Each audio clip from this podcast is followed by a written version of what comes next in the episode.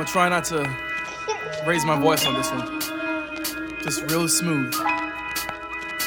Yo, would like to thank my parents for the way they cared in a way compared to this plane when they strained to bear it. See my father leave early in the mornings for the bus. Even off days seemed like a strange appearance, cause he was never home, always at work, wearing his old shoes, holes through. None of the money ever would go to bold new clothing, cause his children needed food. Not a selfish man, but giving to I'm the second oldest, I remember shredded open every single ready notion, wishing for a better focus. When in the early morning, sleeping on the dirty floor, bed as though we can't afford this life is what I can't adore. Hearing how my mother cried, her tears revealed the and strife, and tearing how she justified that everything would be alright. Both have put their trust in God. I'm thinking that it's fury eyed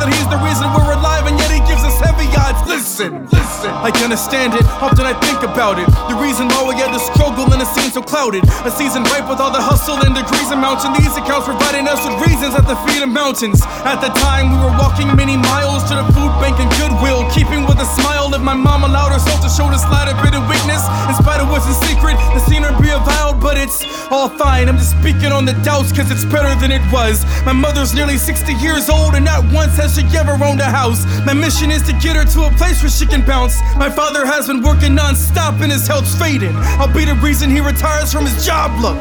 Gassed up, and I ain't talking about a shell station. I owe them the world, and I promise I'll fail. Break it. Gone.